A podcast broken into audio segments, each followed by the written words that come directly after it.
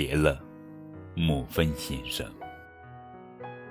沃尔夫·尼尔森文，安娜·克拉拉·提德红木图，曾吉翻译。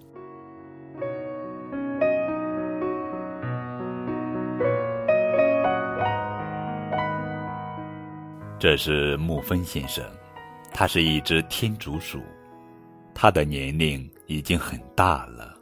很快就要满七岁了，他近来总是觉得又颓又累。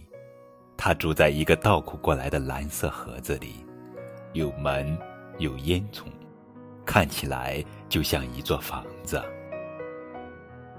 屋外有个硬纸壳做的信箱，有时候里面会放一节黄瓜，或者一颗杏仁。木芬先生总是特别留意信箱里。是否有邮件？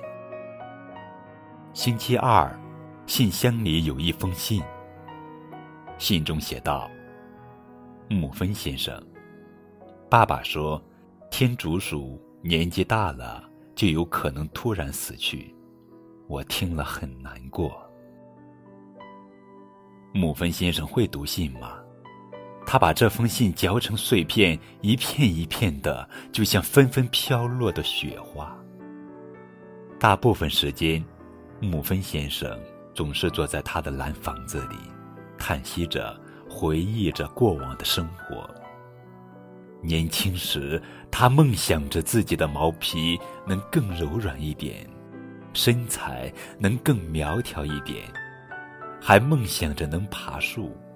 他总是觉得自己胖得像头牛，毛发硬得像头猪。木芬先生有过一位太太，她叫薇娅，黑得像夜晚，美得像白昼。他们一共有六个毛茸茸的可爱的宝宝。哦，他们可真是世界上最可爱的小宝贝。那是他生命中最美好的时光。可是他们现在都搬出去自己住了。木芬先生。叹了一口气。有一次，他们全体去远足，想看看在这广袤的世界里，他们究竟能走多远。他们一直走到了花园最远处的栅栏那儿，突然来了一只鸟，牢牢的盯着他们，就好像他们是小肉排似的。木芬先生吓得晕倒在地，孩子们站在一旁守护他。那次是他们出门最远的一次了，一直到了世界的边界。木芬先生和六个孩子在世界的尽头，他们看到那儿是有边缘的。他们可不像那只总在滚筒里跑个不停的天竺鼠，一圈一圈跑啊跑啊，它能跑到什么地方去呢？薇娅已经去世很长时间了。他在绣一朵花的时候，有只蜜蜂在他的鼻子上蛰了一下。木芬先生努力的想记起薇娅的葬礼。他不是被装在一个鞋盒子里，埋在花园后面的吗？唉，为什么世界上要有蜜蜂呢？木芬先生的肚子开始疼起来。他独自坐在房间里，沉浸在回忆中，列了个短短的单子。我这一生过得还是很不错的，比大多数人要强多了。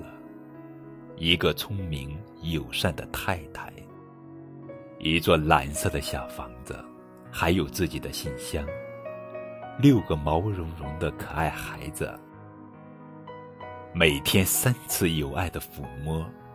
一生中总计七千六百六十五次，一生吃了七百二十八根整条的黄瓜，还有两千五百五十五把青草、甘草和蒲公英。偶尔还收到信件。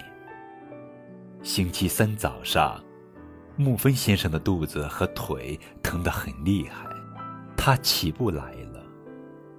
兽医来给他看病，在他的肚子上又按又敲，疼得他吱吱叫。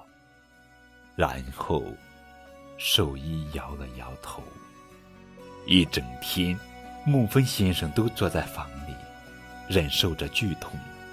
他看着墙上挂着的美丽的画和照片，他太太薇娅和六个可爱的宝宝的照片。那会儿，木芬先生还年轻，身强力壮，能够独自扛起一整条黄瓜。他坐在那儿，想起爸爸常哼的一首歌：“时光飞逝，暖心窝。”能吃是福，不贪多。傍晚，他慢慢的走到信箱前，不管病得多么厉害，邮件总还是得有人取的。信箱里有三颗杏仁，还有一封信，信上是十五颗红心。爸爸说。死亡并不是那么可怕的，睡下不起就不会再疼了。这个过程很短，然后就是永久安宁。我们全都会死的，你和我和爸爸。也许到时候你会再见到你妈妈和你太太。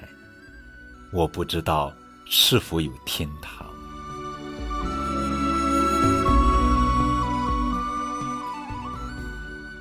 木芬先生照例把信嚼碎，他突然打了个喷嚏，碎片像雪花一样四处飞舞。他躺床上，整个晚上都在打喷嚏，每打一次，肚子就疼一次。星期四，信箱里又有一封信，最后一封信。最亲爱的木芬先生，我没有叫醒你。因为看到你好不容易才睡着了，希望你没有因为我昨天的信而难过。我在床上躺了一整夜，想着关于死亡的事情。我觉得，要么就像休息一样，那就不必害怕死亡；要么就会升上天堂，那一切都会好起来的。希望你还有力气读我的信。爸爸说。等我从学校回来的时候，你可能已经死了。我很爱你。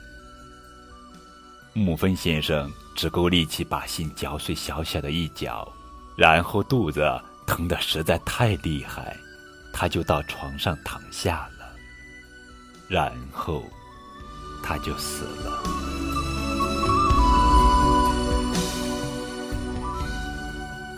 所有的报纸。都应该报道一只天竺鼠去世的悲伤消息。我们最亲爱的木芬先生，在短暂病痛之后永久安息了。天使曾经降临这只小小的天竺鼠，微笑又转身回去了。葬礼将在花园一角举行。木芬先生于星期四早晨去世，享年。七岁，他为人友好和善，年轻时以身强力壮，能独自扛起整条黄瓜而出名。他的爱好是吃杏仁，坐着思考事情。木芬先生共有六个孩子，他们全部搬出去并已成家，生有无数小天竺鼠，分散在各地。我们深切怀念木芬先生，他将永远留在我们心中某个地方。木芬先生躺在棺架上，四脚伸直，鼻子冰凉。他身上盖着一张手帕，身边放了一圈他最喜爱的蒲公英花，一共十五朵。